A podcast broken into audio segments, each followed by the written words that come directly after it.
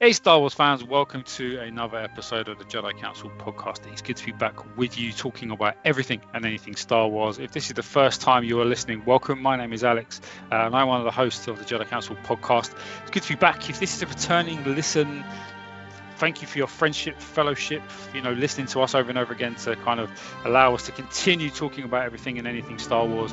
And today, in particular, uh, we've got a bit of a, a smaller audience than normal with the team. But with me to my virtual left, but 200 miles ish north of me in the UK, is my good buddy and brother in the Force, Dave. Say hello, Dave. Hello, Dave. Hello. And to my virtual right, and some five, six, seven, eight thousand miles away. I'm not entirely sure actually. Uh, I'm gonna have to Google that because I'm gonna probably say this every week.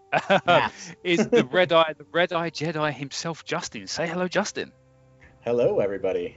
Hello, welcome. And today we are going to be focusing on what can only be described as a pretty epic episode of The Mandalorian. Um, we are looking at chapter 14 called The Tragedy. Um, and what an episode, guys. Um, um before we get into it, what were your thoughts when you saw the title, The Tragedy? Dave, what, what was your initial thought of what are we going to, what would you, you know, what's the tragedy going to be, for example? It's 5.4 thousand kilometer uh, miles. There you go. Uh, 5.4 thousand. Oh, there we go. I have to remember that. That's going in the memory bank. Thank you. anyway, um, tragedy. I, I, I didn't know what it meant, but I really didn't know what it meant. It's, it's as simple as that. I, I had no idea. I just thought, oh, this this could be a a moving episode. I, I think that was it, really. Same for you, Justin. What did you think? For me, I, I, I you know, I wasn't hundred percent sure. Number one, I thought maybe you know they would get to Tython and that you know maybe they would uncover what happened there. You know what I mean? Some way through the Force, have some sort of like Force vision and you know, see what led to because you know, I mean, when you get there, and this is spoiler because we're getting a little further ahead, but when you get there, it's just kind of a rock formation and and kind of there's no settlement around or anything like that. So, um, you know, but initially I thought maybe it was something like that. My wife immediately when she saw the title, she looked at me and she like literally did like a 90 degree head turn and was like, "They better not hurt that child," because she was immediately like she's like, they can't kill the child, can they? And I was like, well, they wouldn't really have a show if they did. So I think you're a little safe there. But that's... obviously, at the end, she was like, you lied. I was like, well, they didn't kill him. See, that's the thing for me. Like when I saw the tragedy, I thought, right, it can't. They can't kill Grogu, not just yet. The Mandalorian can't be killed because you know, to your point, Justin, it's the Mandalorian, and we, it's about it's about Grogu, it's about Baby Yoda, you know. So it can't be that. So like, part of me is thinking, what on earth is going to happen that is causing this this tragedy? Um, and I know you know this might be jumping ahead just a little tiny bit, but for me, the tragedy was obviously what happened to the Razor Crest. Mm. I it's think funny that's... you say that. My friend said the same thing when I talked to her. She was like, she goes, "How tragic was it that he lost his ship?" And I was like, "Oh, that was the tragedy for you." for me, it was, yeah. I mean, and I, again, I know we're going, guys, you know, li- listeners, we are going into spoiler territory. So if you haven't seen chapter 14, it's a bit late. yeah, way late. Yeah. His ship gets blown up. Whoops. Um, no. So go ahead, press pause, go and watch the episode, and then come back. Uh, but yeah, you know, for me, that I thought that was the tragedy was that, and then obviously we'll get to it in a, in a little while about about what happens to Grogu as well. But for me, that was that was a tragedy. But yeah, I was like, what are they going to do to us to make us feel that there is a tragic incident in this particular episode? And I don't know, it kind of, it kind of felt quite tragic at some points in this particular episode, as well as bloody exciting. Mm. No, for me, that that is what I see as a tragedy because it is his home it's his car, it's his his caravan, it's mobile home. it, it really is, and you know, it would be. It's funny, like when, when we talk about the Razor Crest a lot of fans have really started to put it in high regard as as a, as a, as a character per se, the way the Millennium Falcon's yes. kind of seen amongst the fan base, right? Yeah. Um, and could you imagine if they blew up the Millennium Falcon? Like, I know I, I, I'm quite cautious to compare the two because the Falcon is this, you know, legendary vehicle in the Star Wars universe. But the way the Razor Crest has kind of been adopted by the fan base, it was uh, it's a huge thing for them to just blow it up, right? especially knowing, you know, Dave, I'm going to turn to you for this one, man, because we know you have been interested in the HasLab special edition thing. That's got to be a kick up, right? Yeah, um, 350. 350 kickers, that's what that is. and that, that's on top of the Lego one I have. It's, it's, it's funny because you know on we were we were yesterday was day so the day after the episode dropped was day five of the Lego Advent Calendar Star Wars that Justin you and I have both got and yeah. as soon as I opened it and I saw the Razor Quest uh, Quest Crest um, and left it dismantled. I had to put that picture on on Twitter. So for those of you guys that follow us on Instagram and Twitter, um, I, it was my fault. I put that picture on there because I just thought it was highly appropriate, seeing it in a pile of rubble. Mm. and and Dave, have you started to build it yet? The, the, the full one, yes, yeah, yeah. one yeah. one sec. Yeah. So, so, so Dave, Dave has, has kind of built the, the, the, larger version of it in Lego. You might as well just throw it on the floor, mate, and just let it crash and break into a hundred pieces, and it looks like accurate than what it is now. Oh yeah, there you go. Oh, it looks pretty, good. It's pretty big. It is, it is a nice nice piece actually. There you yeah. go. You've got the baby. Cute. Oh, oh, very cool. So for those of you listening on the podcast, um, we actually have our videos on so we can kind of see each other to chat slightly better. Uh, and Dave is holding his Lego Razor Crest to show us what it looks like. Um, that looks pretty cool. It's it is a nice piece actually. One you get. Sorry, this really is quite bad for people who can't see, but there you go. So you get a couple. Oh, is that the carbonite? The carbonite lot. Prisoners. Uh, so you get a cool. couple of these prisoners. There's another Bounty, one there. Yes, not prisoners. Yeah, bounties. That's it. Yeah, that's right. Yeah. Dave, we might have to get you to do a video review of your yeah, really ship. Cool, Put that on YouTube for our listeners because that looks yeah, really. It is. It's a nice piece, and, and it's a nice solid piece as well, despite all the sides and whatever you're opening, because everywhere opens on it. All the side pieces, his bedrooms in there and what have you. But it's still quite a, a firm piece, and if you you can hold it by the engine. You can hold oh, it wow. by the back. Sturdy, yeah. Yeah, yeah. Because sometimes you, you get them and it's like a little bit.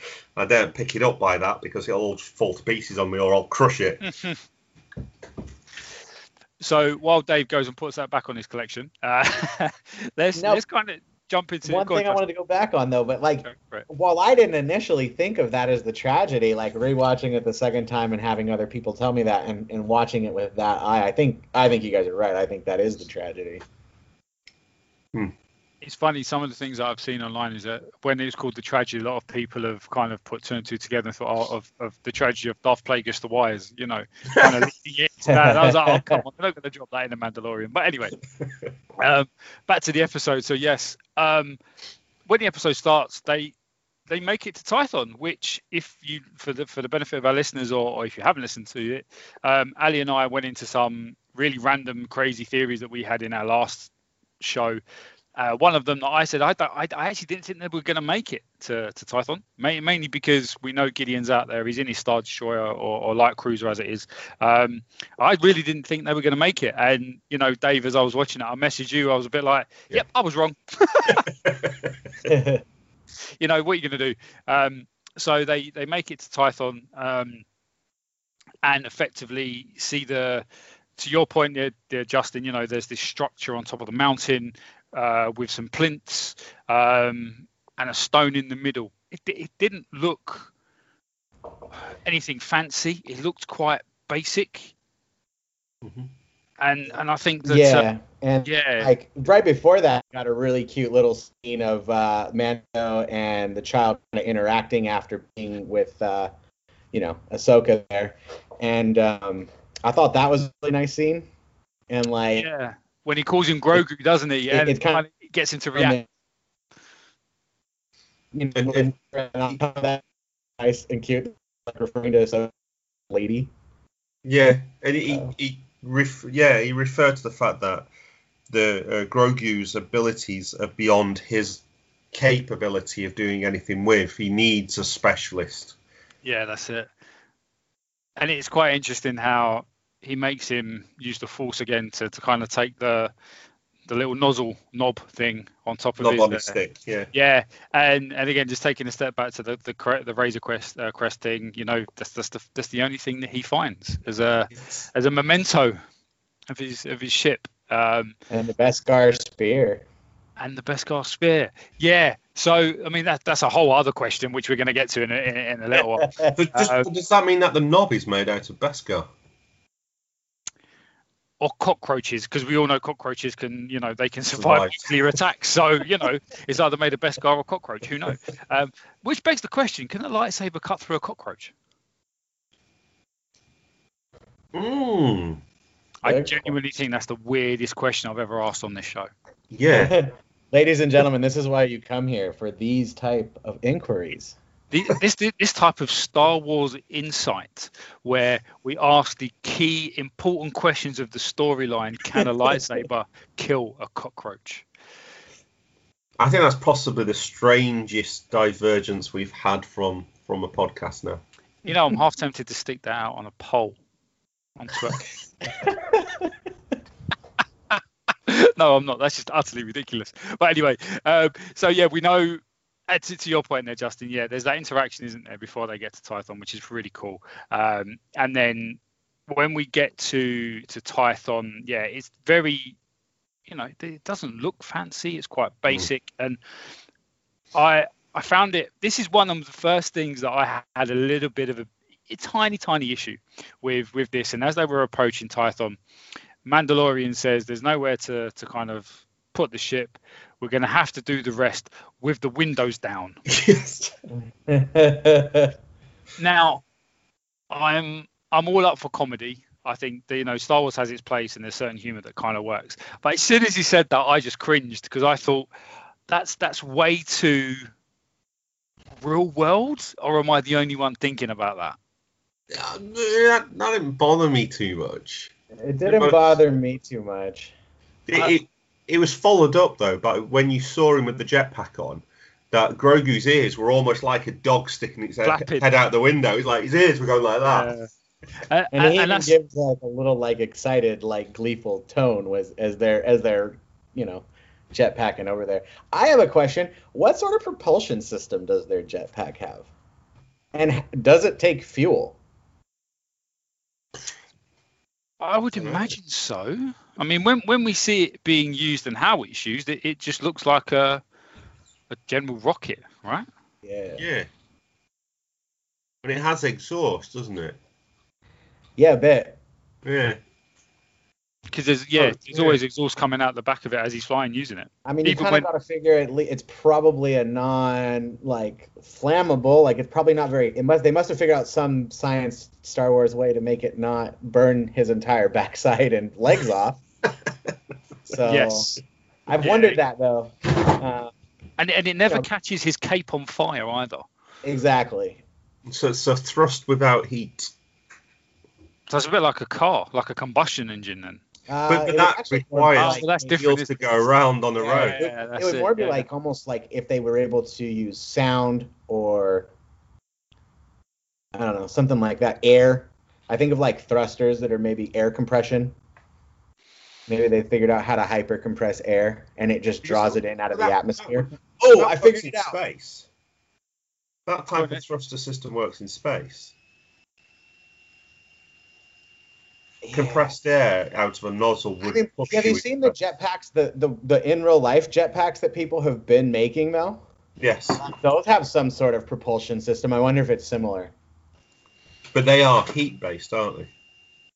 I I haven't looked. I know they have the the water based ones that you can do over a lake, and it Yes. kind of runs a tube into the water, and they use water to propel it. But then I know that there's been newer ones of people making like ones that are independent and you have free movement.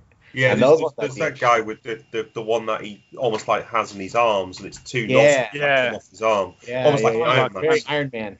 Yeah, or Dark Trooper, as the case may be. yeah. Well, anyway, I, I, I thought that was interesting because I've noticed them use his rocket, and I've never seen him refill it, and they never really commented on it. that's true. Yeah, yeah, but yes, but then again, when you see them use their their, their blasters and, and pistols, They have to have cartridges, or no, you never see him reload his. Uh, the only one that we have seen reload is the big long um, disintegrator rifle. Disintegrator. Am- Amban rifle, whatever it is. Yeah, Yeah, because it's a one-shot weapon.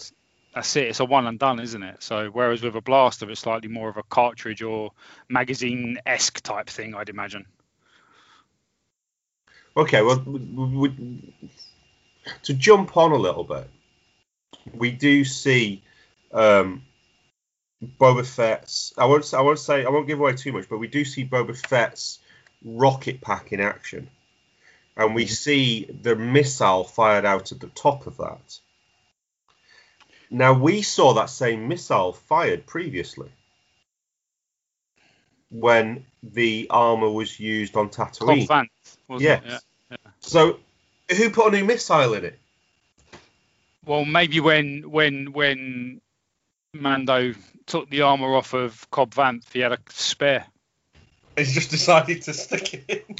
Um, what I was curious was, is, and I don't know if they, if, and I didn't, I don't remember seeing this in there, but how close was the Slave One to the Mando ship? Obviously, he had to jetpack too, so it seems like at one point he got the armor. It could, he could have very well stopped at Slave One, picked up rearmaments, right? Possibly. I do have lots Yeah. of comments about about the Boba Fett armor scene because I feel like it was pretty cool to see a lot. Like, should I? Yes. Let's okay. Let's go. I'll tell you what, yeah. He So basically saw Boba Fett in all his glory. He used every single like the crazy knee rockets, Yeah. like everything. Like it was so fun. it was good. It was. And didn't he fit the armor much better than Cobb Vanth? so I, I have a theory about this, right? So let's if if we think about um, Django Fett is the uh, the the DNA prototype for clones, right? Yes. We then see Rex in Rebels, who is a little bit bigger than the average trooper, and when he wears his armor, it looked very similar to the way Boba Fett had it on, as if to say Boba Fett was a little bit bigger than obviously he was back in Empire, which was Yeah. five years ago. Is that right? Um, Return of the Jedi when he died. That was five years ago. yeah, it was five, five, years ago, years. five years ago. yeah, So it's cle- he's clearly put on a bit of weight um, while he was in the Sarlacc pit, um, probably. um, but it, the way that the it's armor fitted him, sweet in the desert. that's the thing. It's, it's eating all the krayt dragon. Clearly, I mean, we saw the size of the meat we had in the first episode, right? So let, us think about it logically. The way that they've got Rex, pos- posi- like kind of pictured in Rebels, with the armor being a little bit snug, Yeah. it's pretty much exactly the same to your point, Justin. It looks, it does look much better. Maybe he should lose the uh, the Tatooine um, Tusken Raider Robes. robes underneath, but nevertheless, maybe we'll get a jumpsuit or something. I don't know. I quite like that. and I also think there was a bit of a time crunch. He was trying to uh, just put the armor on and get to work. Yeah. yeah, that's true. Actually, yeah, yeah. Let's can't be picky about wardrobe changes in a in a TV right? I'll just go get my jumpsuit as well. I just these Yeah. these ropes just don't match. I'll be right back. That's me being really picky, clearly. But um, but yeah, you know, Justin, you're you're absolutely spot on. Seeing seeing Boba Fett was it was payoff for me. Um, The way just just his character in in particular throughout this whole episode was was great. Um, from the introduction, you know, Dave, you and I exchanged a few messages on WhatsApp because we didn't want to spoil it for the rest of the group. Like, you know, you, you commented on his line as the same as Django's. I'm just an honest Yes. man trying to wait, trying to I'm make. sing- I'm a sing- simple man trying to make his way in the galaxy. But then, did you notice he linked in the the, the, the Luke Skywalker bit at the end, like my father before me? Yes. So it was a lovely juxtaposition between Django Fett and Luke Skywalker. Now he didn't know Luke Skywalker said that, but we all know that anyway. But nevertheless, having Boba Fett appear um, as and kind of in all of his glory, I thought that was fantastic. And like for listeners, you know, uh, Dave Dave is sitting here in a Boba Fett hoodie. You know, Justin is sitting here in a Boba Fett t-shirt. I'm letting the team down. I'm only wearing a standard t-shirt that's got stormtroopers on but and and the thing is is like we are huge Boba Fett fans as a collective I think for the most part and seeing him dare I say I'll bleep this out kicking up um, was was was fantastic you know Justin go into a little bit more about how you felt again just seeing him do his thing I mean, there's not a lot of dialogue in this episode. There's a lot of action, and the dialogue that is had, I mean, it's especially revealing, right? Like, not only do we, you know, get finally have the two, you know, com- confronting, and he's saying, "I've come for my armor," and he's like, "You're gonna have to peel it off my dead body," and he's like, "No, I want my armor." He's like, "I don't want your armor," and like, not only that, we find out that his father got it from the Mandalorians. He was a, a you know, it, Foundling. was a foundling. So it's very, very, very interesting now to see that pay off over the long run. Now, I'm sure there's a lot of people out there who are probably like, you know, Boba Fett should stay dead. Like they don't kill anybody. They're always just bringing people back for the sake of it. But as a longtime EU reader, like Boba Fett always survived for me. So it's not as huge a shock to me to see him back. It's really good to see because one, like a lot like what we said on um, the review we did for the first episode, where we kind of kind of seen him from the back and we were wondering how he looked a little older than maybe he should have. But like in this, you get some really close up views of his face and you can kind of see like scarring on his head and things Yeah. like that from the sarlacc and stuff. So it's not just him and his armor at this point. Now they've kind of laid bare the man and kind of we're able to see him. And I mean, we saw Boba Fett in the, the, the in the movies, but obviously he's very young in those. And if you didn't watch the Clone Wars, you really didn't get the the to see him grow up, you know, like we did in the animated series. So it's really cool to see, especially to have. And I know I'm going to say his his name wrong, but it's it's Tamura Morrison. Am I right? Mm-hmm. Yeah. As soon as I heard his voice, man, like my hairs stood up on my arm. Like his voice forever to me will be that of Stormtroopers and Boba Fett. Like, but yeah, I mean, and then you know we he absolutely brutalized some Stormtroopers in one of the best melee combat scenes I've seen in a while. Now, there's one or two spots where I was like, mm, they might have just shot you. Yeah, yeah. You it's, know? uh, I've got, I've got, a, I've got an issue about the troopers and their shooting in this episode in particular, but we'll get to that in a minute. Yeah. I mean, when you have such an overwhelming force that they had, you would have thought there'd have been a little more. Does it make sounds and make make uh, lines? Sorry. I'm trying to make you talk. For those of us that for those that can't see, Dave also has a Boba Fett helmet that uh, says some lines. It's pretty cool. Sorry. No, no, you're fine. You're fine. It's when you said to Mary Morrison's, you heard his voice. I thought, right, can I make the helmet do that? no, but Dave, what do you think? I, I'm like you in that it, it I, I've got a, a strange mixed feeling about it. To be fair, I think it's fantastic that he's back um, because, um, as with you, Alex, he, he's always been a favourite of mine, um, and it's great to see him more about him rather than just what what, what, what fairly underwhelming when we saw him in the movies. Let's face it. So it was good to actually see him be the Boba Fett that we all imagined he was. The same as when we saw Rogue One, we saw Vader become the Vader that we all imagined he was. If that makes sense.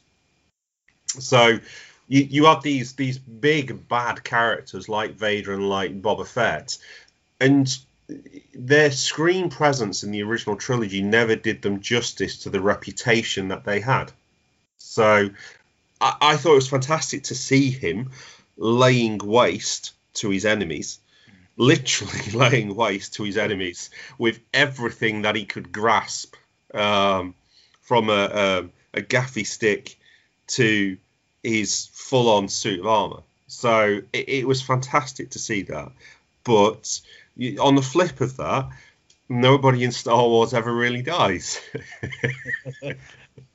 um, yeah, I mean, let's let's. I mean, we can start counting them. I mean, we can say Darth Maul is the the, the, first bone of contention, for want of a better word, because s- similar to you know the two of you guys, and for for a lot of our listeners, not all of them have done, but nevertheless, if you're familiar with the EU, you know that Darth Maul comes back almost pretty similar to the way it's done in Clone Wars. To be fair, Yeah. Um, we know that Boba Fett comes back. Now that ha- that hasn't been detailed and explained as to how yet. Mhm. I hope that will be the primary story in the in the spin-off or we get to find that out at some point um, but you know characters aren't always as always dead but and i think if you're familiar with the eu and dare i say other comic books like marvel and dc characters that have died and come back to life again is it happens not necessarily every week but it happens fairly regular you know superman's been dead before and then he came back i mean if you're a fan of justice league you would have seen superman die at the end of Batman versus Superman and then brought back to life in, in the Justice League movie. A spoiler if you've not seen them, by the way. Um, but nevertheless, it's, it's something that happens on a regular basis. So it's funny. Today I had a I had a conversation with um, just a, a, friend of mine about um, characters kind of re- returning from the dead and, and, and whatnot. And talking, we were talking about Ahsoka for the most part, and arguably she's returned from the dead as well when you think about it. Yes. Um, she was resurrected, brought back from time, and while he wasn't a fan of Rebels, he always knew who who she was. So he was familiar with her from the Rebels side of things, but never actually saw uh, Clone Wars or anything like that. So I said, how did you feel about seeing Ahsoka did that kind of jar your experience? And he said to me, it was a little bit confusing to start off with. But then when you start to hear more about her and then her relationship with Grogu, um, then it became clear that she's quite important to the to the wider universe. And then he actually kind of researched who she was in a bit more details, which is pretty cool. And I think having these little bits of exposure to certain characters really does grow the universe and bringing Boba Boba Fett back to life. For me, is is to your point, Justin. He's always been alive because he was alive in the EU. Yeah. Um, the fact that it's that that we that was reinforced uh, in this well in the first episode. Arguably, it was reinforced to a certain extent when we saw um, not Krennic. What's her name? Fen- um, Fennec. Fennec. Krennic. Wrong character. Wrong wrong part of the uh, Star Wars universe. but um, when we saw the return of Fennec again another spoiler so she's not dead you know the way we thought it was and, and, at the end of that particular episode we all saw a character that had the boots that looked very familiar and now we know that that was actually Boba Fett which again is a really cool way to tie many different strands of this particular story together that, um, that's one thing I do like to be honest the fact that within the TV show we are having ties back to previous episodes. I think every every episode so far that we're seeing either ties forwards into something else or immediately ties backwards into something that we've already seen. And I do like that. I do like that. It makes it feel more more like it's an overall story rather than disparate episodes. Because I know things things like when we saw um, in season one we saw the the jailbreak one where they broke onto the prison mm. ship to, to spring the guy. Now the the robot that was played by David oh the British comedian can't remember his name, but the, the, the robot that um, was killed on the ship oh, or destroyed yeah. on the ship, he appeared in the passenger episode of this season. Yeah, that's right. And yeah, the, the, the, the guy from the, yeah the guy from the IT. Um, yes, IT yeah. crowd. IT crowd. And, that's it. Yeah. Yeah, and I just I just like the, the fact that they're, they're tying episodes together, so that's quite nice. Um, and, and it, like I said, it makes it feel like it's more of a of a continuous story rather than individual episodes that don't really have any bearing upon other episodes. And uh, further to that is at the very end of this episode when he goes to see Cara Dune and yes. he looks bring the guy, you know, who was played by uh, Bill Burr. Yes. Uh, last season, you know. So they are doing that. And I think what I think much to your point, I think the nice thing about it is is that it feels like there's a plan. So yes. It's almost like you can kind of enjoy it because you know there you can feel and sense there's a plan and it doesn't it's not going to go off the rails. You're not waiting for it to just fall apart. You, you no, kind of no. sit back and relax and enjoy the ride. Yes. But I might, to, to, I'll be devil's advocate here because I, I know Ali can't be on this episode, and I know Ali had a few issues with this episode, and I would actually agree with him to with some of the. Even though for me, I love this episode from start to finish. It had the it had the pace, it had the interest. Um, for me as an episode, it was a good episode. That said, there were problems in this episode.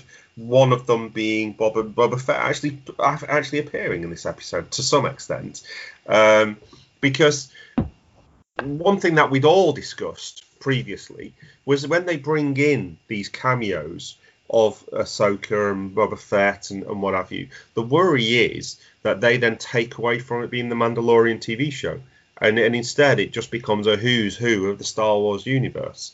Now, I quite liked at the end of the, the, the first episode of this season on Tatooine, where we just had the glimpse of Boba Fett, so we knew that Boba Fett had survived. For me, that was enough. It, it, I, especially when they told us that there was going to be a spin-off TV show of Boba Fett, we knew that we were going to see him anyway, so we didn't necessarily need to see him again this season. Um, not Yeah. that I'm saying I didn't enjoy seeing him, but did we need him? And and because he was such a dominant character, he did sort of take over this episode. It became more about him, to be fair, than it did about Mandalorian. I think, yeah, and and for you know listeners, you would have heard us talk about this before, and we all agreed, even when we talked about like we did the, the preview effectively of season two, and how we're worried that. To your point, Dave, it becomes a Rebels live action TV show effectively Yes. with all these characters. And this is when we thought there was going to be Sabine, and obviously we know there's going to be Ahsoka and whatnot. And Yeah. how Ahsoka was used in the last episode, at the moment, it seems like it's a one and done. You know, let's see if that actually comes to fruition at some point. But with nevertheless, you- Bo-Katan previously. with Bo Katan as well. You know, we know these are potentially one and done, but I think for me, the, the the Boba thing, to your point, is right. And at the end of that episode, I said exactly the same thing as what you said that if we don't see him again, I'm fine. Yeah. But seeing him, how it was, what happened, and the way he did it, I'm delighted that we did. And that's that's kind of the payoff to a certain extent. And the other thing and, and i was thinking about this as well kind of before we, we we kind of got together. And to a certain extent i now understand why they they kind of had to bring him back. Because if they do a spin-off of the boba fett of if they do a boba fett tv show the question is are we going to get a boba fett tv show of how he was in his prime as a bounty hunter? Mhm. is it going to be after he escaped the Sarlacc pit, or is it going to be after whatever happens at the end of Mandalorian? Because if it's if it's the the, the the the third one in those options, you can't have a Boba Fett show without Boba Fett in the armor. That's true. That's true. In in my mind, now again I'm speculating, Yeah. but if it's about what happens after he leaves the Sarlacc pit up to the point in the Mandalorian, then we are going to have a Boba Fett's TV show without with him not having the armor because we know that Cobb Vanth has got the armor. Yeah. But for me, to your point, Dave, again is is very much it dominated it for this episode, but I think it needed it to. What I don't want to happen is in the next two episodes, is it continues to be Boba Fett basically bossing everything. I think it will. That that's my slight fear now. And I know that from the rumor mill before this season aired, there was comments about the fact that um, Pedro Pascal had had tantrums. Mm. Like I'll use the word tantrums because it was almost phrased that way, and he was unhappy with how the, the latter part of the, the season goes. And could it be because he's been overshadowed by Boba Fett? Potentially, yeah. And I mean, this is the thing, isn't it? We've only got two more episodes left. Yeah. And they have to squeeze in a lot in those two episodes. Let's be honest. And I mean, unless we go back to like, I think was it the episode, the first episode of season two? It was like 50 minutes long. Yeah, wasn't it was. Yeah. and and it's something that you observed at the start of the show, Justin, off air between us, was that this episode was a lot shorter and it was like 35 minutes, 30, Ish. 35 minutes ish. Um, but they packed in a lot of action in a shorter episode, right? It is. Yeah, and I think action in and of itself, when you have sustained action in a, in a movie, it's very hard to to do it for a long period of time and make it continue to make sense. You know, so it does make sense that it's shorter, um, you know, than the other ones where they're much more dialogue heavy. And you know, much to your guys' point, like I don't want it to become the Boba Fett show. They're obviously going to make a Boba Fett show, but we know he has no ship. So at least for the first part of the next episode, he's got to be with Boba Fett because well, otherwise- well, he also said that him and Fennec uh, have, have almost effectively got a life debt to to because Protect they the child. return for the armor. right. They will protect the child. The child is now no longer with the Mandalorian, so they're tied to him until he can retrieve the child. yeah, very true. So before we talk about what happened with the child and why they need to, to save him, let's kind of just wrap up the conversation about Boba Fett just a tiny bit. Um, I found, to your earlier mention there, Justin, the scene where he basically just tears apart the stormtroopers, both enthralling as a, as a viewer, but as somebody who loves really good action movies and fight sequences, I thought the guy was an absolute beast.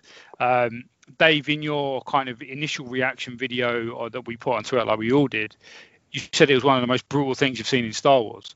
Yes. I mean, apart from Darth Vader in Rogue One, I'm trying to think of a scene that is this. I mean, you can think of Clone Wars and the Rebels where it's animated, but live action. I mean, Donnie Yen when he was taking down stormtroopers with his staff. Yeah, good, good. Yeah, yeah. Although you never saw the violence, and, and you never saw bits of armor flying apart right. from where the Splintering. yeah. I'm like And- that, that that gaffi stick. I'm just, phew.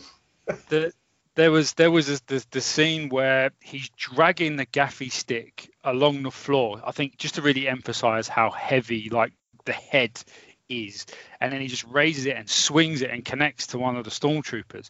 Um, I don't know where I've seen something like that before, but I feel like I've I'll, I'll tell you where it is. It's the war clubs that are used in the South Pacific by Indian, Indian Papua New Guinea areas Yeah, around there. like. You, Yeah. you see the big big war clubs used. They're, they're made out of wood, but it's almost like this hardwood, which is Mm. it, it lasts hundreds of years. Yeah, I've, I've seen something like it in a movie, and I just thought, man, when he lets go of this, he's going to absolutely. And to connect into your point, Dave, there's the stormtrooper, and you kind of, if you look at his helmet, it's just in like a hundred pieces. and But I- the, the I- guy that he pushed off the, the, the he, he smacked and he was stood on top of the, the rocks and he bounces off the rocks as he came down. Mm. I honestly thought there's not a person in that armor because there's no way. if not, the, sto- the the stunt actor needs to get a hell of a lot more money. Let's be certain. that was a mannequin, surely. Absolutely, and and you know, kind of just rounding off the, the the Boba Fett thing for me, seeing Slave One. Now, this was an episode of many. Oh, I didn't see that coming. Um, and the introduction of Boba is, of course, seeing Slave One, and the moment you see Slave One is the moment you know it's him. And I, my mouth just dropped. I, I genuinely think I've broken a tooth when my jaw just hit the floor. It was that mind-boggling for me to have seen it because I think in Clone Wars, there's there's there's, there's like an episode where we don't well obviously we know Slave One exists and stuff because we saw it in, in Empire Strikes Back and in Return of the Jedi, but it then begs the question of then what? Is it just left out in the in the Dune Sea? You know, things like that. And to see it again for me and have the same sound effects that we heard in Empire was fan absolutely fantastic. Guys, what was your reaction to first seeing Slave One, Justin? Um, yeah, like I didn't even need to see it. As soon as I heard the engine note, it was like a Ferrari or like a Mustang. You know what I mean? I instantly was like, "Oh my god!" And my wife's like, "What?" I was like, "Uh, you don't know what that sound is? Like, you know, the man's coming." and then just to see it, it's very cool to see it cut across a sky, uh, um, a sky, and then land because of how it flies versus how it lands. It's always very been a very interesting ship to me in that dynamic because you're essentially sitting facing straight up towards the sky when you're in the cockpit and about to take off. Yeah. So it was cool to see that, you know, and it was it's cool to watch it fly because as much as we saw it fly, we only seen a little bit of it. And in this, we got to see him, you know, take off across the sky, mm-hmm. go up, do some stuff. You know, it's cool to see it that they've actually taken it to that level. Dave, Slave One. I, I, it was good, but I would say that what what caught me more was the Mandalorian's reaction to it, because he didn't know what that ship was, Yeah. and he brought Go, Grogu to this mountain, put him on top of this this circular ball, almost like altar type thing. Seeing Stone. Yes, um, and and the idea was to summon Jedi or someone to help him. And so when a ship appears in the sky, I just thought it was a bit of a strange reaction that the Mando's immediate response was, come on, kid, we need to get out of here. Not, is this the Jedi that we're waiting for? That's interesting. I just thought it was it was a bit of a his immediate Yeah. reaction. And he does was ask him positive. immediately. He does ask him immediately when he re- when he confronts him and says, "Are you Jedi?" Yeah. Yeah. Are you here for the child Yeah, or the kid, as he calls him? yeah. Yeah. But but his reaction on the mountain is not. It, it's not a positive reaction. Yeah, so yeah, interesting. It's like a juxtaposition, is it? It's like the initial reaction of being quiet, defensive, Yeah, and then to your point, Justin, he then sees him and he's like, "Oh, well, you're a Jedi." It's like it, there's a, a bit of a switch in his mind Yeah. that goes, "Oh, hold on a minute, maybe this is the Jedi." But the initial reaction, I hadn't even thought about that. That's a really interesting point. I hadn't either. I think I maybe I got I got carried away in my own reaction. and, and and for for me, I mean, this, this was like some of the things that didn't really work in this episode. Because how did Boba Fett find him? Well, he did say to him, "I've been tracking you since Tatooine." Now, he didn't say how. He, He just is a said, "I have been." Exactly. So you He's know, had if he, plenty of chances to approach him. but if he's smart enough to drift in the, the, the rubbish of a imperial star destroyer to track the Millennium Falcon, you think he he's going to be quite imaginative in his ways, but maybe going to what was the name of the planet where we had Ahsoka? uh, Corvus. Thank you. He maybe he tracked him there, but saw the terrain and the situation, so he thought maybe this isn't the right time.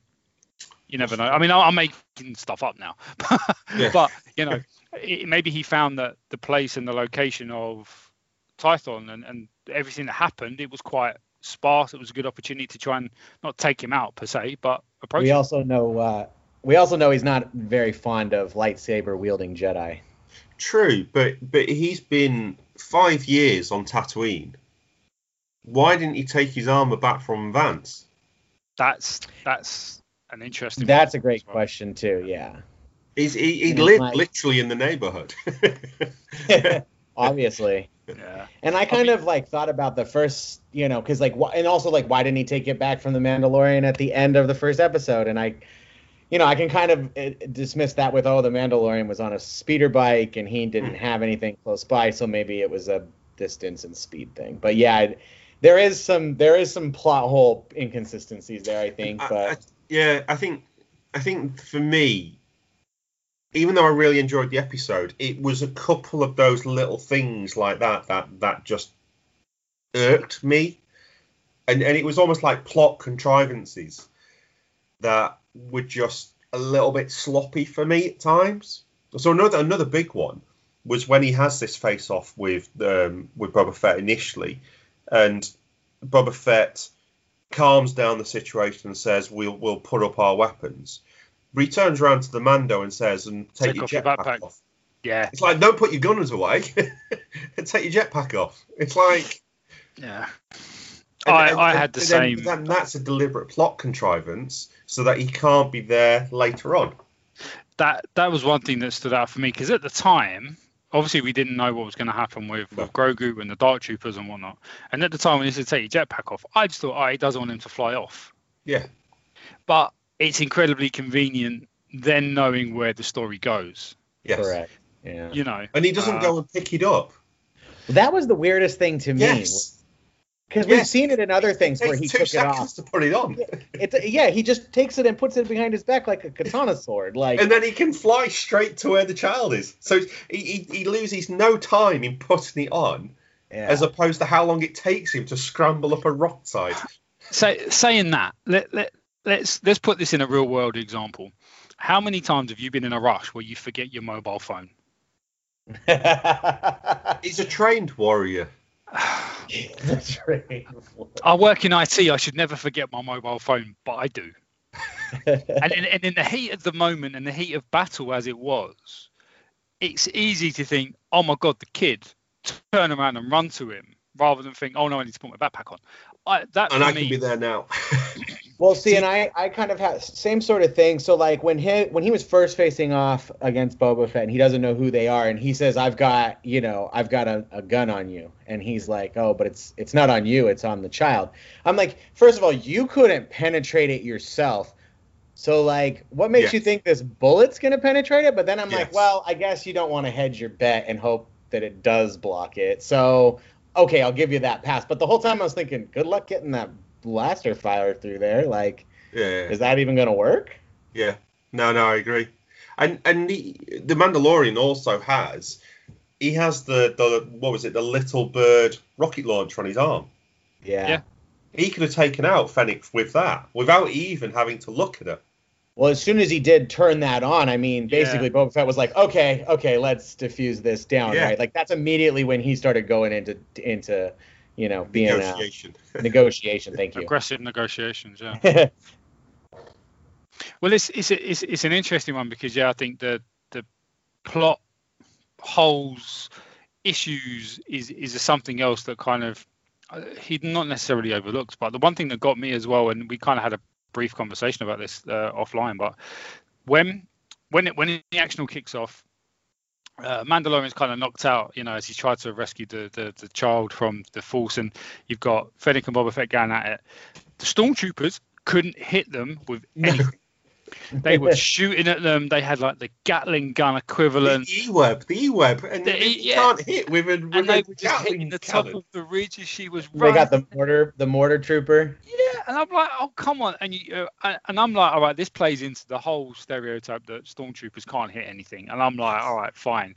But then obviously when the Mando gets involved, they ping him and get him so many times, but where they're getting him exactly where they can't get him effectively because he's wearing the the car Mr. Bulletproof. like- Yeah, he's Mr. Bulletproof, but so he- it's all right for him to get shot, but no one else. repeatedly. And, and, and every one of them. get up again. It's like the, the moment that he's there with his armor, the stormtroopers become perfect shots. Exactly. and I'm like, if they had even a couple of these perfect shots on on Fennec or even Boba before he put the armor on, it's like, come on, let's let's get Yeah. real. yeah. Well, and I like when um, Fe- Fennec, um, when she was up on the ridge and she's shooting at him, I'm like, you're shooting at all these people and you're just watching this guy set up this e-web. Like, you're not Yeah. gonna take. Like, I play a lot of Star Wars video games, and the first thing you do is you take out the guys who can hit you from far with mortars and and and e-webs. Because in Battlefront, those guys will take you out, man. And she's a blinding shot as well. Her accuracy is spot on. Oh, Well, spot on. And she, she I did like her little jump the off the cliff shot, though. That was Yeah. pretty cool. Yeah. Yeah, that's And then that's shot two more when she landed on the ground as well. Yeah. Yeah. But it was again, I mean, which just felt a little bit silly, was the fact that they've set up the e-web and then they're starting to shoot her and it was bang, bang, bang, bang, bang, bang. So what does she do? She doesn't jump behind the rocks. She decides to run across the Yeah, top across the, the rocks top, as a yeah. silhouette. yeah. It's like you just track her. The question Well, you is, just is, move is the gun a little bit more to the right. Yeah. One thing is, is though, is like you see with the E-web because like they dislodge that boulder, right? And she that she is behind, and then she basically essentially Indiana Jones is a bunch Yes. of uh, Yeah. down an alleyway. Now you see him on the E-web. He tries to shoot it apart, and he he successfully gets it down a little bit in size, but it doesn't completely do it. So, you know, maybe where her position was, she knew that in a matter of 30 seconds, there's not going to be a boulder to hide behind. So maybe it was scramble and get to a more fortified position, Yeah, Right. I, I, especially with the mortar guy, because it doesn't matter if the E-web's got you pinned down. Eventually, they're going to drop a mortar on your head. I mean, I I loved the whole Indiana Jones callback in that scene. Um, yeah. uh, the boulder going down, taking out all the stormtroopers. I thought that was a fantastic callback. And there's been a couple of Indiana Jones callbacks throughout the whole two seasons, and that was perfect. And Yeah. as violent as this episode was, I thought that they had some interspersed comedy through, you know. And I know, like you said, it was a bit cringy on the bit in the beginning, but you know, I mean, then you know, right after that, as as they're getting, you know, um, as as Mando and and Fennec are getting surrounded, and and Fett comes in and just handles business again. As the you know the troops, I was watching it again as the as the they're retreating back to the ship. Like the ship almost takes off without this. The The last guy storm- jumps. that's it. did you see him? He has to like jump onto the ship as it's like they're like we're getting out of here, man. And then Wait. I mean, even after you know he shoots them down and it looks cool and like he's like I was aiming for the other one. Like even Boba Fett made a joke. You know what I mean? I, I, I love that joke. I thought that was absolutely hilarious. The way he kind of, you know, got his um, sight down on the on the helmet, kind of teed it all up, bang, and off it went. Um, and then to make that joke to your point, I was like, okay, this this this is when the humor is spot on in Star Wars because that, that, absolutely nailed it for me. Um, and that particular scene was was hilarious. And I, I, don't know if you guys found this, and dare I say it, when the first uh, kind of ship landed and the troopers came out, it reminded me of the Force Awakens. Yes. It gave me a very first order feel, didn't it? Yeah, yeah. You know, in the Force Awakens, we know the ship lands and all the first order troopers come flying out, blasting everyone. And I'm like, this is a great precursor or foreshadowing yeah. to a certain extent of, of the Force Awakens. Well, I've great. never seen one of those transports used by the Empire before. Maybe they're in transition to the well, I was going to say it's, it's probably the precursor, isn't it, of, yeah. of, what we then see? Because quite a bit of what we saw the First Order using was almost like evolved versions of what the Empire used. But but I, I, have never seen that type of landing ship before by the the Empire. Because previously we've seen them use shuttle style. Yeah, that's it. Yeah, yeah. Right. Yeah. Uh, I also thought that scene was really cool when they first land because, you know, the gangway drops down and it's all in shadow, and you're like oh my god, because you're thinking the Death Troopers are just going to run out of this. And I, I, yeah, I thought it might have been the Dark Troopers. Yeah, or Dark yeah. Troopers, not the Death yeah. Troopers. I, I, I, honestly uh, thought it was, and, and then when the second one came down, I thought, oh no, this will be the Dark Troopers. Yeah, yeah, yeah. So while we're talking about the Dark Troopers, let's let's quickly talk about them, um, just a little bit. Now, I I was surprised as the two of you just kind of said that. I yeah, I thought they were going to come out of the first or the second ship, hmm. and obviously when they didn't, I thought, all right, maybe they're going to save save them for the last two episodes. Yeah. Because we know like uh, if it's anything like season one, we know the last two episodes is where it kind of gets like proper interesting. Not that season two hasn't been interesting at all, but it's when everything kind of comes to its climax of, of everything that's been happening, and then all of a sudden they just come out of the um, light cruiser. Mm. When I saw them, and I kind of said this to you uh, on our on our WhatsApp group, I thought they're a little bit too Iron Man like for me. Yes. Now, that's not a critique in a bad way. It's just that oh, we know it's Jon Favreau. He made Iron Man, and I thought it actually does make sense in essence. But I'm like, it's too on the nose. It's too Iron Man, and for any of my friends that know me, I don't think I've actually said this on the show. I don't like Iron Man. I think I don't like Iron Man. I, I don't know why he's not. He, I don't understand why he's this hype that he is in the Marvel DCU. But that's for a whole different podcast. So for me to see it, I was like, oh come on, that's that's way too on the nose for Jon Favreau to bring Iron Man into Star Wars. Now, that's me being the nerd that I am. Guys, what did you think when you first saw them? Dustin, Justin, go on. For me, I've seen. I mean, in the video games where they get introduced and stuff like that, there's phases of them and stuff, yes. and they're they're and through comics they've been depicted in different ways, and there's different you know different troop types, just like stormtroopers to a degree. There's so many varied looks of it. So while it's not quite like any one particular, I feel like overall it does look like the droid based uh, phase that they did have for them, and they just they look so menacing and so dangerous just in the you know short period of time. And much to what you said, like I thought maybe they after the second ship landed and they came out and it was more stormtroopers. I thought they're saving them until the next episode. You know, and to a degree, we got to see them, but we didn't really see them do much. I mean, yeah, that suborbital drop is pretty cool. They shoot straight out of the out of the uh, you know the ship and land on the ground just fine, and then blast off back up. But we didn't really get to see them in combat. We really didn't get to see what they're capable of. So I think there's a lot left to see there, and I think they look cool. Dave, they did look cool, um, and I guess this isn't the EU, so they're they're they're doing it in their own version of it. It doesn't have to be the way it was in the EU, but what I, I something I think I pointed out to the pair of you on our chats they were their heads were much more angular, um, like with the the, the the, the triangular vent on the front and what have you. It, more Vader. Whereas it was yeah, it was it was more Vaderish with the the, the angles. Um, whereas what we'd seen in the EU previously was that they had softer features, if that makes sense, for something that's made of plastic and metal. Um, they were more rounded. They were more like stormtroopers. Um, so uh, yeah, there was a little bit of a surprise when you saw them because you had the close up of their faces as they were hurtling down, and I was surprised at how angular their their heads were. Um, I was expe- yeah, I, I, think that was because I, I was I had an, uh, an impression already in my own use the term head canon of what they look like in the face. Um, so so yeah, it was it was a bit of a surprise when we saw them, um, but they were cool. they were good. They were good, and I do really like the fact that Lucasfilm as a whole seems now to be tapping into the EU a lot more heavily than than they had done previously. Mm. Um, and so far, it for me, it's working. They're using positive things that we've seen elsewhere.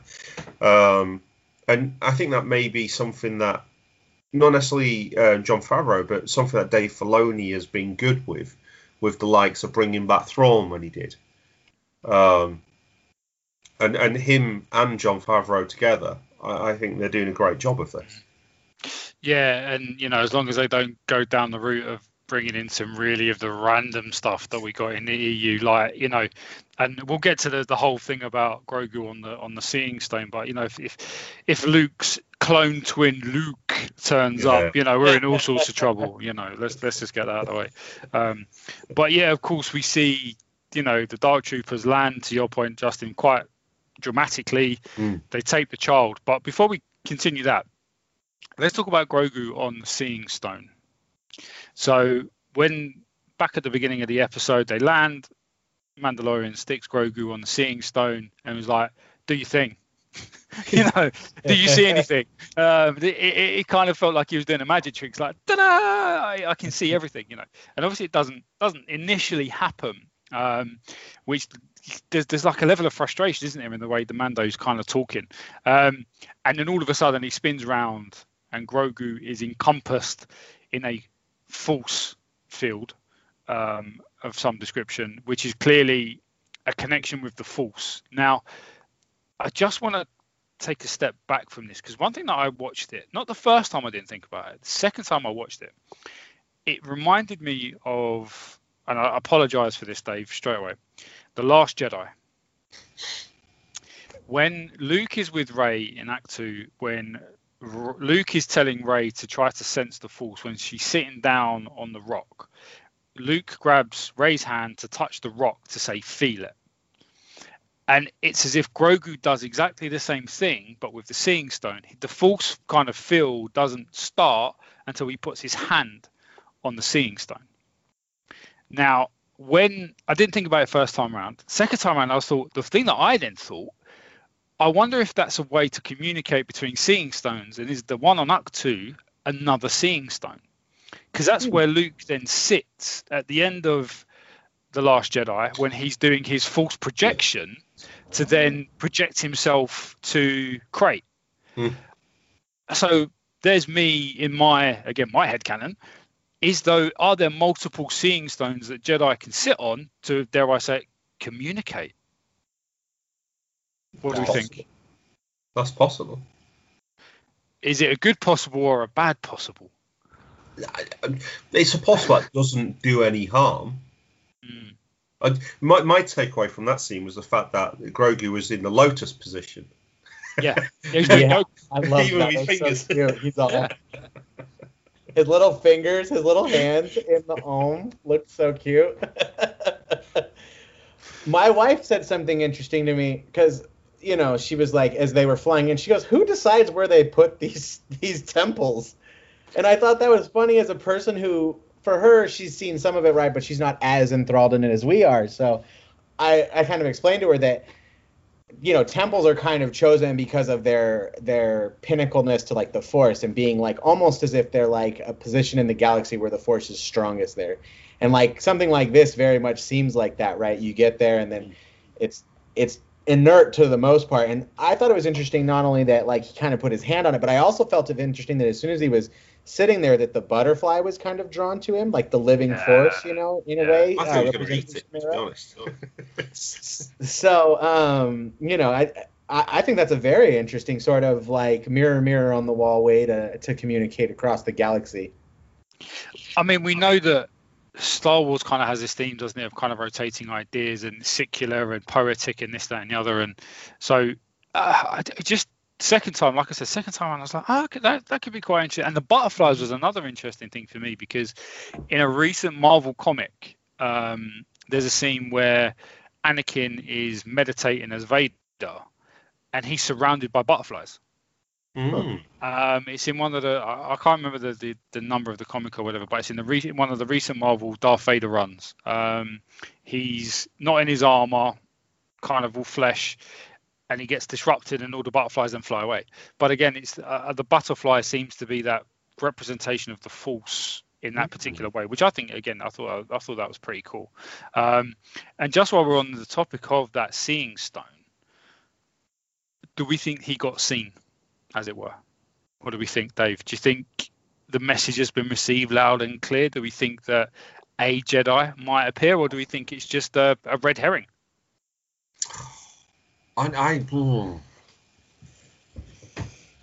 I don't know because he's no longer there, and and yeah. the rest of them are no longer there neither. So he, he could have sent that message out to. He could have been picked up by a dozen Jedi who've managed to survive the purge, but the chance of them getting there before um, the Mandalorian then leaves with Boba Fett, there's, there's nothing then to say where they go from there. Well, and even had he not been taken but from the Empire, how would he communicate it? That's that's what I mean. He's he. If any Jedi's respond, there's nothing there to say who was there or what where they've gone. It's not like they've left a post-it note and said, "If I'm not here, I'll be there. Just come find me." I, I, I. Again, this is me going off on one here, but I think previously, and it was said that Ahsoka said this that he shut himself off from the Force. Yes. So he couldn't be sensed. He was protecting himself. But as soon as he sat on the seeing stone, as soon as he connected with it to unleash that that force field, I think he's opened himself up to the force again. Yes. And we know the impact of being connected to the force. Look at when Alderaan got destroyed, the way Obi Wan sat down. When okay. Yoda, when in, in Attack of the Clo- sorry, uh, Revenge of the Sith, when Order 66 kicked in, Yoda felt it when some of the other Jedi got got killed. Maybe I don't know. Grogu putting himself out there into the Force universe. He's trying to establish a connection and therefore can be sensed by other Jedi on also. a starship. Who knows? What do we think? I don't know because like I get it that like yes he's now been sensed by them but like I feel like the the the seeing stone acts as like a tuning fork. I feel like it amplifies that signal. So maybe if they get closer, maybe that signal's still strong. But I don't. I mean, if you're in the core of the galaxy and they're in the outer rim, by the time you make that journey, I mean, like much to Dave's point, you didn't leave a note saying, "I'm on my way here, come find me." So it's it'll be interesting to see if somehow, and they they flirted with this throughout in different uh, media throughout Star Wars, where much like you said, like, and Darth Vader says it in the very in A New Hope I sense a presence I have not sensed since yeah. I was in the presence yeah. of my master. So we know to a degree that people vibrate at a certain frequency that other Jedi can somewhat sense. So yeah. maybe it is as easy as you know I just started following it through the galaxy. I mean, mm, maybe possible.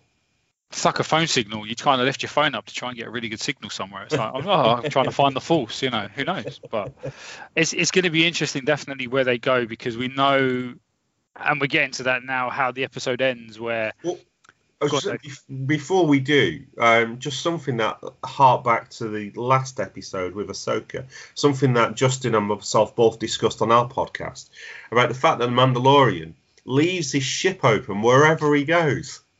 Yes, yeah, another example of him. But however, conveniently, it allows him exactly, to get his exactly. armor it just it, again it just goes back to the there were too many contrivances like that. he just conveniently left his ship open with no form of security switched on. He landed on an alien planet where he doesn't know anybody. His immediate reaction when he's seen Boba Fett's ship landing is that's a threat. and yet he's not bothered to lock his ship up or even shut the door. I mean, it's much less of a problem now. Yes. I did going back even further to our comment. Like once Boba Fett shot, I did like the immediacy of they shot down the ships of the of escaping stormtroopers, and then like immediately you see this blazer blast come in from the suborbit that just decimated the Razor Crest. It was like, oh, you think that's cute? I'll destroy your toy. yes, true, true. Yes. that I mean, s- s- saying that Star Wars is full of full of uh, conveniences when you think about it. You know, R2D2 went for a wander. If he hadn't gone for a wander, Luke wouldn't have gone after him. He wouldn't have been found by Obi Wan, and then you know Aunt Beru and Uncle Owen would have been burnt as long as Obi- uh, Luke would have been done, and R2D2 and 3PO would have been back in the Empire. So But that, that, mm, that, that wasn't the same type of convenience for me because that was the fact that R2 saw himself as having a, a mission. And so the moment it was dark, he tried to fulfill his mission and disappeared. And yeah, for me, that wasn't a plot contrivance, that was the plot. fair, fair. Fair, yeah, very fair. But No, yeah, I you definitely know, agree with Dave. I think I, you know, and I think as I think it's a little unfair to compare things back to A New Hope simply because A New Hope was written with no backing, right? Like yeah, when you write something for the first time, you get to make it up, and then it's then it becomes challenging. Yes. Then you know after you've built this continuity, then it becomes challenging to continue it on and to meet all those needs and to always be in sync. I mean, you can look at any work of fiction and pick it apart if you really, really wanted to. and who better to pick about Star Wars than Star Wars fans, right? Right. We're apparently some of the meanest. Yes, we are. No, I can definitely agree with that. No, you, yeah, I mean this episode. I mean, I mean, let's be honest.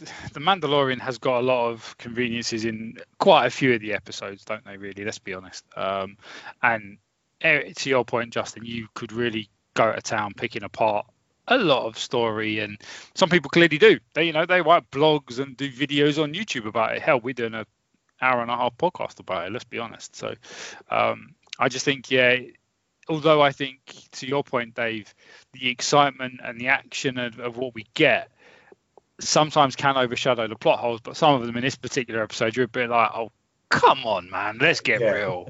I, I, I, think that's what it was. I think it was a good episode in what we did see, but the the the con- I'm using the term contrivances because that's what they felt like.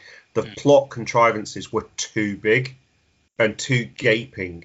It was it was you saw the Mandalorian put his jetpack down. It was such an obvious Yeah. re because there was no reason for it until the reason occurred that he needed to get quickly somewhere else. So so it was just it just felt wrong to have done it like that. And then you, you saw Boba Fett just turn around. Oh, the ship's there. The ramp's down. What a surprise! Do you do you think this is gonna this is me being a bit cheeky? Do you think they knew this was always going to happen? Because when the ship was unlocked, I didn't think, oh, it's convenient, it's unlocked. I just thought, oh, he's done it again.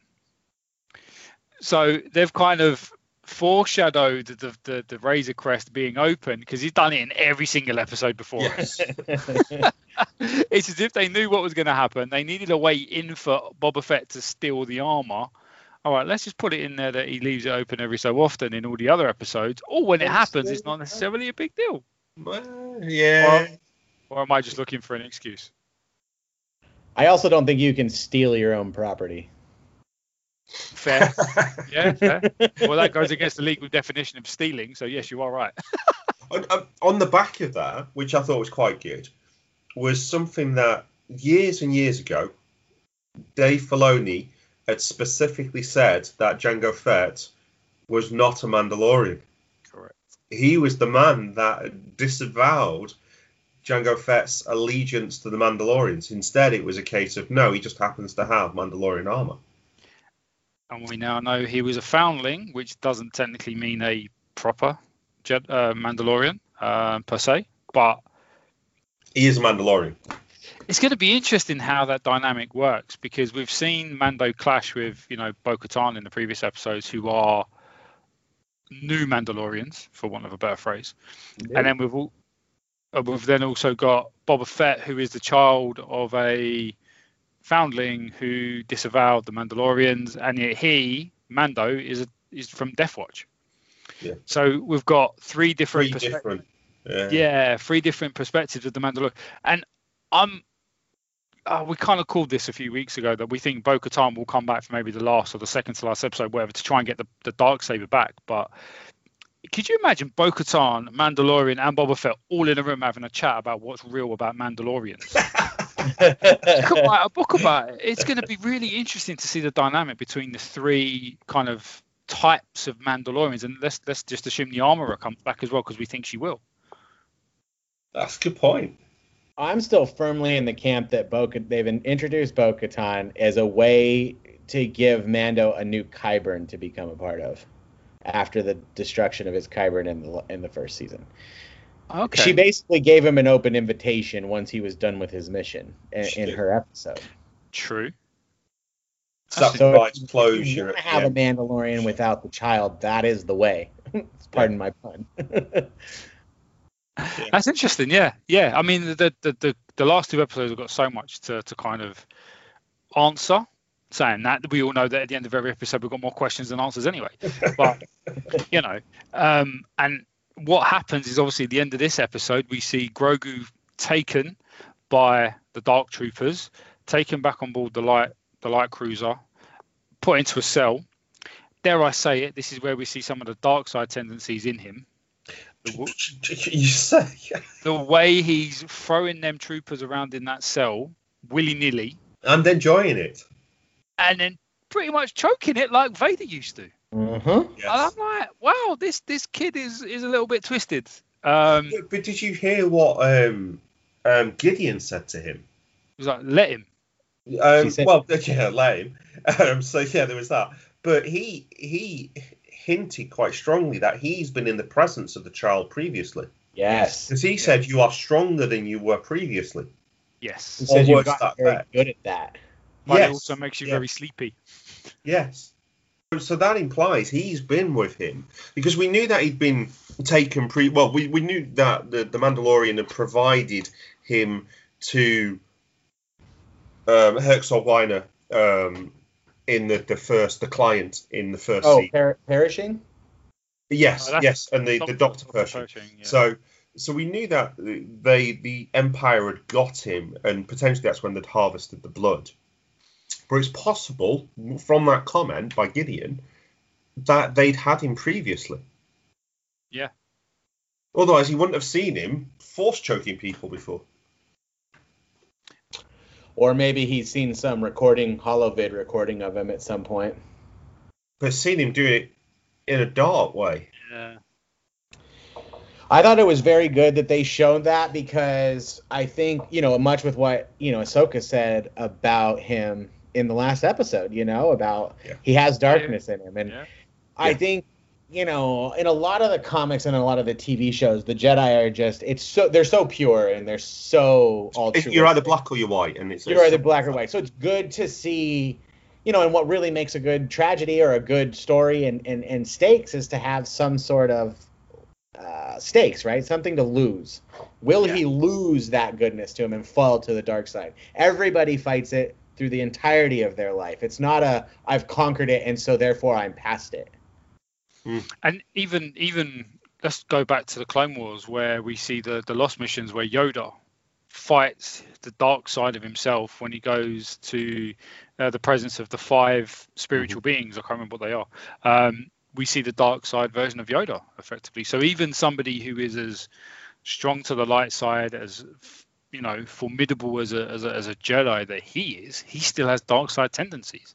Let alone a kid equivalent who has been tortured, had mistreatment for years, he's there's going to be resentment and, and anger and fear and ultimately the dark side, the way things are going.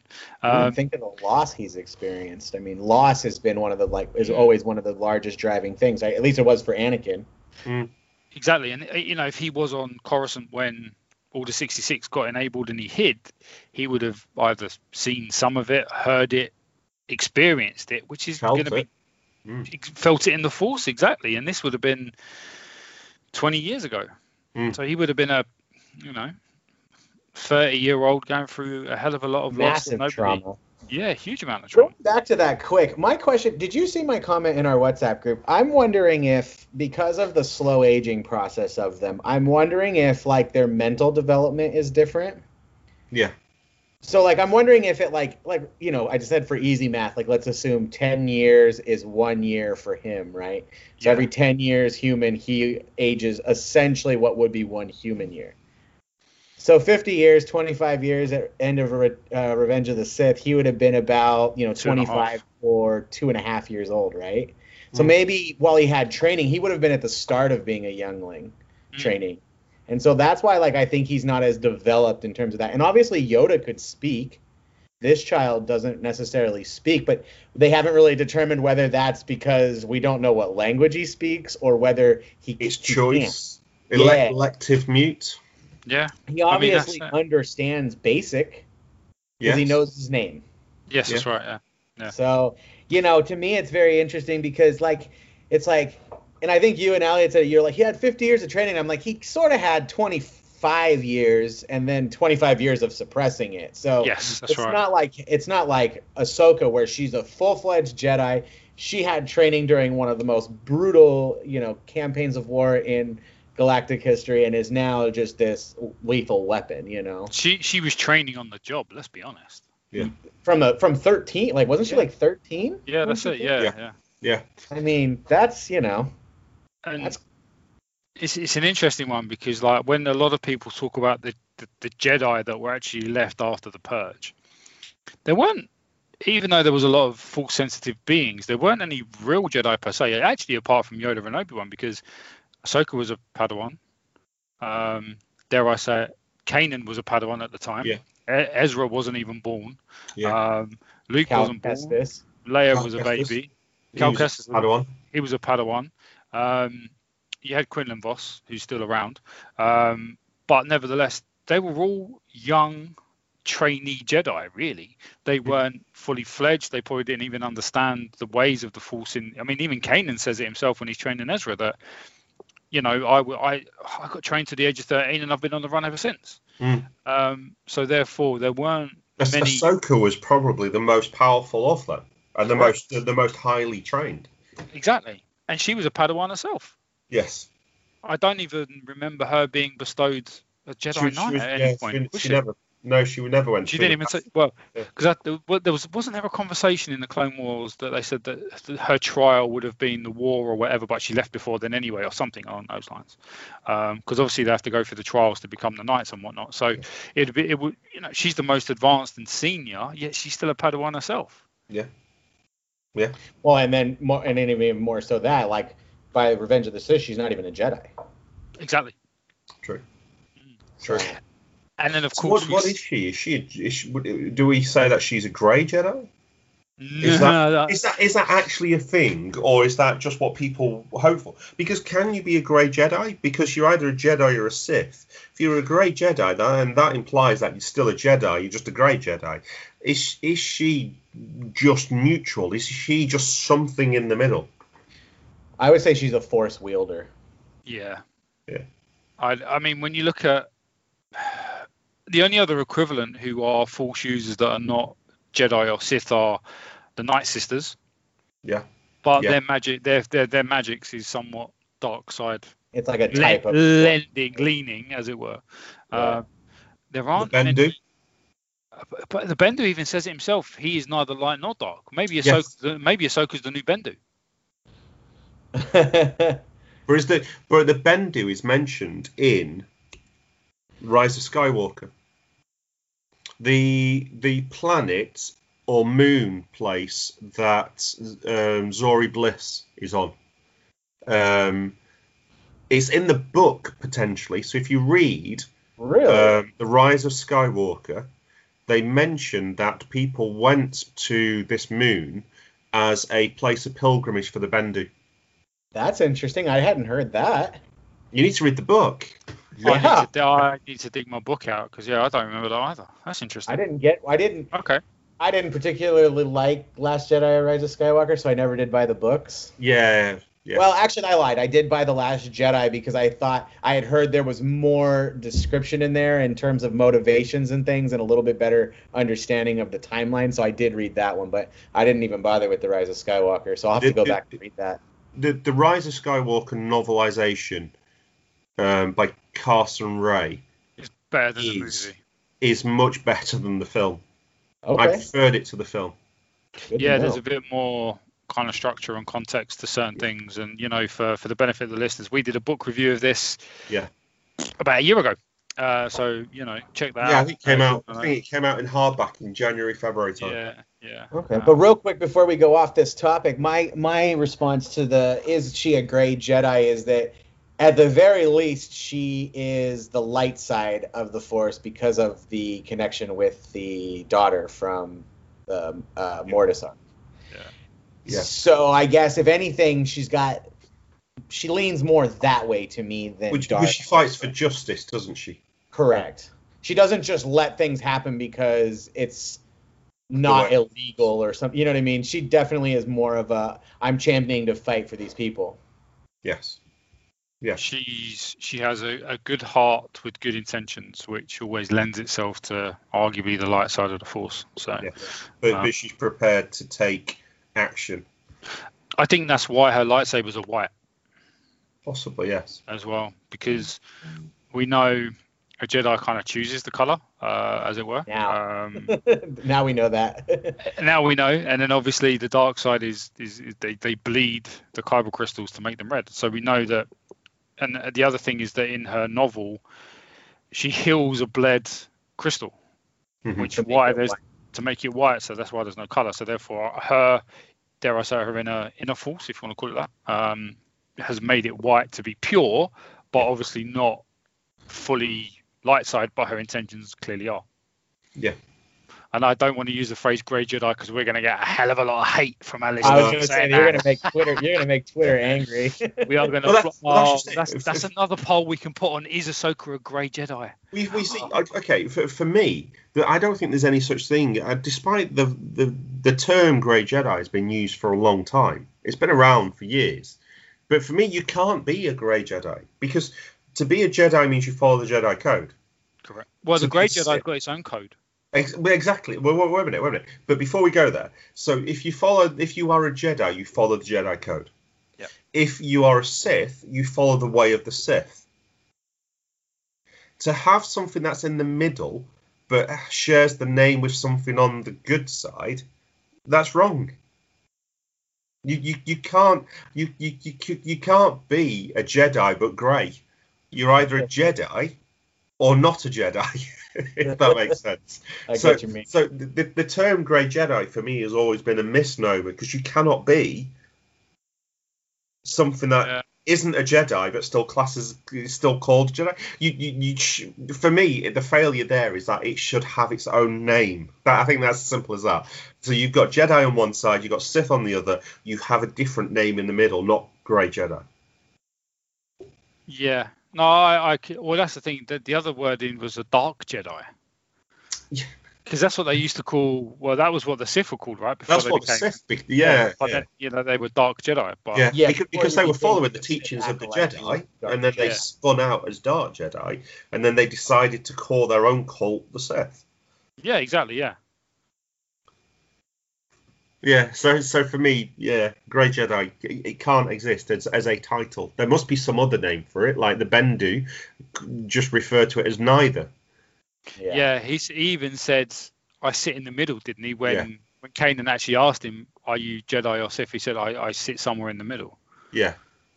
So it's balance. So Yeah. Ah- Ahs- Ahsoka, I would say Ahsoka leans towards the Jedi Yes. in that she is good, but she's not necessarily following the Jedi creed. So is that where we think Grogu will end up sitting? Or the other way. or after seeing what happened at the end of this and his his obsession is probably the wrong word, but when Gideon gets the dark saber out, yes. his eyes go all. A, a kid in the sweet shop, so Yeah. oh, you can I see want- the eyes getting bigger. Kind of. I was I was really hoping he wouldn't touch it because I just didn't want to see his fingers getting cut off. Um, but I just thought this kid can either go one way or the other, and. Yeah. Unless he gets rescued anytime soon, I, I, I, I really now have no idea where this story's going based on the fact that how it's been positioned. I still think Grogu will end up being dead at some point. I really do, and I'm sorry if that breaks people's hearts. but I, I do have a feeling that Grogu will be dead at some point in the show. Could, could it be that the Mandalorian has to kill him? That's that's my theory. I was gonna say my hot theory is is that Grogu falls to the dark side and becomes Yeah. this menace, and Yeah. then as the one who brought him through the universe, he is now feels responsible to then go out and deal with him. Yes. But I mean, even the Mando said in the beginning, he's like, "I can't train you. You're too powerful." So I don't know that that really works. But somebody had pointed this out to me that the Mandalorian is a story about a guy who just can't stop making best friends. and like, if you think about it, he has all the necessary people and friends to fight him, but he doesn't necessarily can't necessarily do it on his own. So, my unpopular opinion, he falls to the dark side, and yes, the Mandalorian's the one who has to put him down. Unpopular opinion, I know. We can add that to the list of projections and predictions of what's going to happen in this show with Ali's list. It's getting a little bit shorter because there's so, a lot of them are being wrong anyway. But anyway, Yeah, yeah, yeah. I, I think we've seen a few doors close from from Ali's wild theories. Absolutely, absolutely. Um, so that's kind of how the episode ends, guys. We have the one part at the end with Cara Dune, and I thought that was Oh, yeah, I interesting. forgot about that. Thank you. Yeah, yeah, I- yeah. yeah. Let's oh. jump into that. Let me go back. I guess maybe there is a possibility that there's no Boba Fett next episode. It could be that he got to Nevarro and Boba Fett took off, and Well- he stayed to talk to Cara so that they could go and find the other guy. Well, Boba did Fett said he up was, and he try was to going to find stick it. around. Yeah, he made that commitment and lifed out, as you called it earlier on, Dave. didn't Sure, he? but that doesn't necessarily mean he needs to be at the Mando's side. He could go off and do stuff and find more info and come back, or relay that True. information to the Mandalorian. Maybe he could be and uh, make a, a swift appearance in the in the last episode. Who knows? That's an Yeah. He interesting did call. say Yeah, the great. stuff. child would be safe, not Mandalorian. There is that. I'm, I'm, I'm surprised uh, Boba didn't, and he might have done, put a tracking device on the light cruiser. He flew fairly close to it. I did think it was interesting they didn't shoot him out of the sky. Yeah. Yeah. Because he did get close to it. Mm, he got very close. Yeah, yeah, yeah. No, that's a good point. Again, uh, another convenient plot hole. Yeah. I mean, I guess as we do know, though, the I mean, Slave One does have quite a few countermeasures to it. So maybe Uh, maybe yeah. he raspberry jammed him, like. Hmm. Um, you know. Interesting. Well, all will be revealed. But yeah, jumping back to the last bit with Kirk, Cara Dune, we know that she's now a was it a marshal? Yeah. She is a marshal, so we were We- right about the, the we badge. discussed that. Yeah. Yeah. Yeah. badge. So she's a marshal. It's official. She even made the comment, didn't she? She said, "With these stripes, I can no longer go against Yes. the walls," or words to that effect. Yeah. Yeah, Um, right. And then she and then he turned around and said, and he went and got the kid, and then her face just completely changed, which is then going to happen that she's going to get involved. Yeah. Now, Yeah, as soon as he said he, they got the kid, it was like, oh, well, then all bets are off. We- We'll break him. do we think, knowing that the Empire has got Grogu, knowing that Cara has now got this official connection to the New Republic, can we envisage more X-wings, A-wings, B-wings going after the Empire? No, I don't think. I think we get the same two X Wings we've had simply because they are assigned to the Outer Rim. and they've only got two pilots. and they've only Yeah. got the two pilots. No, but like I, as they said, like they're reaching out there to establish themselves out there. So Yes. maybe there is a possibility there's a garrison somewhere else. But I I think that they're they're probably concerned with the inner portions and then t- trying to like lightly begin creating authority in the outer rim. So whether or not they're backed up by a whole garrison of, of Republic troops, I don't know. It'd be cool. I definitely would love to see some some some more ships and some more space fighting. Some What, what, space what battle. is Star Wars without a space battle, right? Right. Where's the wars if they're not in the stars? I, I find that very poetic. Outstanding. I think on that, on that poetic note, um, we've pretty much covered the episode, guys. Yeah, I think so. Jumped around a bit. Um, And with that Well, come on. What, what is an episode of the Jedi Council without it being deviating from any without particular? it being stream of conscious. Yeah, you know, we- we've got more contrivances and plot holes than the Mandalorian, clearly. So, um, And it was such that- some exciting, so much exciting stuff. It's hard It- to talk about some things without just immediately addressing the elephants in the room. absolutely. And and and with that being said, guys, I'm going to ask you for your final thoughts, Dave. Over to you, my man. Overall, a very good movie. A movie, a very good episode. it Uh, felt like a movie at times. It did. It did. It did. The amount that went on. It was a very good episode. I enjoyed it from start to finish. Um, it it well, I, I, it was the, it was the same as my. I am still of the same opinion as my mini video when I had first watched it. Just wow, from start to finish. Wow, it it was non-stop. Lots of stuff, lots to see overall a great episode. Mr. Red Eye Jedi. All right. So for me, I mean, for me, it's it's great to be a it's great to be a Star Wars fans again. I I have a sense of excitement that kind of was semi sort of ex, I, I don't want to say extinguished, but it was definitely lower after the sequel trilogy. And now I spend my week like researching Star Wars again, looking at things, trying to figure out where they're going to go with it, being excited about what the possibility of the next episode is going to bring. So for me, it's just a wonderful, wonderful time. Um, and the episode was great in terms of the action and things like that. And and plot holes aside, like I mean, obviously I'm a Star Wars apologist because I'll I can I can I can apologize for any plot hole. It's you know. If I had to account for all the head headcanon of things I've read in Star Wars, nothing would make sense. So, and I've said that before and I'll say it again. So, for me, wonderful episode. If you haven't watched it and you made it all the way through this, you maybe you don't need to, but I still suggest you should go go watch it. It's I'm gonna watch it probably two, three more times before next Friday just to make sure I've seen everything. Yeah. Um, my final thoughts. You've taken the words right out of my mouth. To be fair, um, it's it's good to be a Star Wars fan again. It's it's weird how we we go through kind of these peaks and troughs, and if dare I say, if we cast our mind back to last year, Mando season one was met with such a praise. Everybody loved it. It seemed to, dare I say, reunite the fan community based after the the tragedy of the Last Jedi. And we again, we won't go into that because we've done that on numerous podcasts. But that that caused such a division. We then got healed by the Mandalorian, as if like a force healing by Grogu. You know. um, then the Rise of Skywalker dropped, and it split again.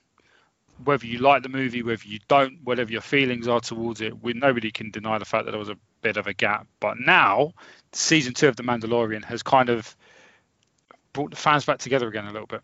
Um, yeah. there are people who have got different feelings to different episodes and whatnot. But for me, my my final thought, my final final thought, every week I say this. This is my favorite episode, um, and I'm going to say it again.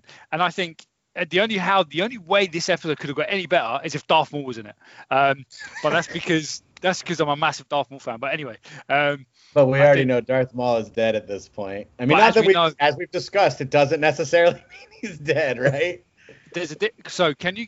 There's a difference between being being being brought back from the dead once. Can you get be brought back from the dead twice? Can, can you have can you have dark side force ghosts?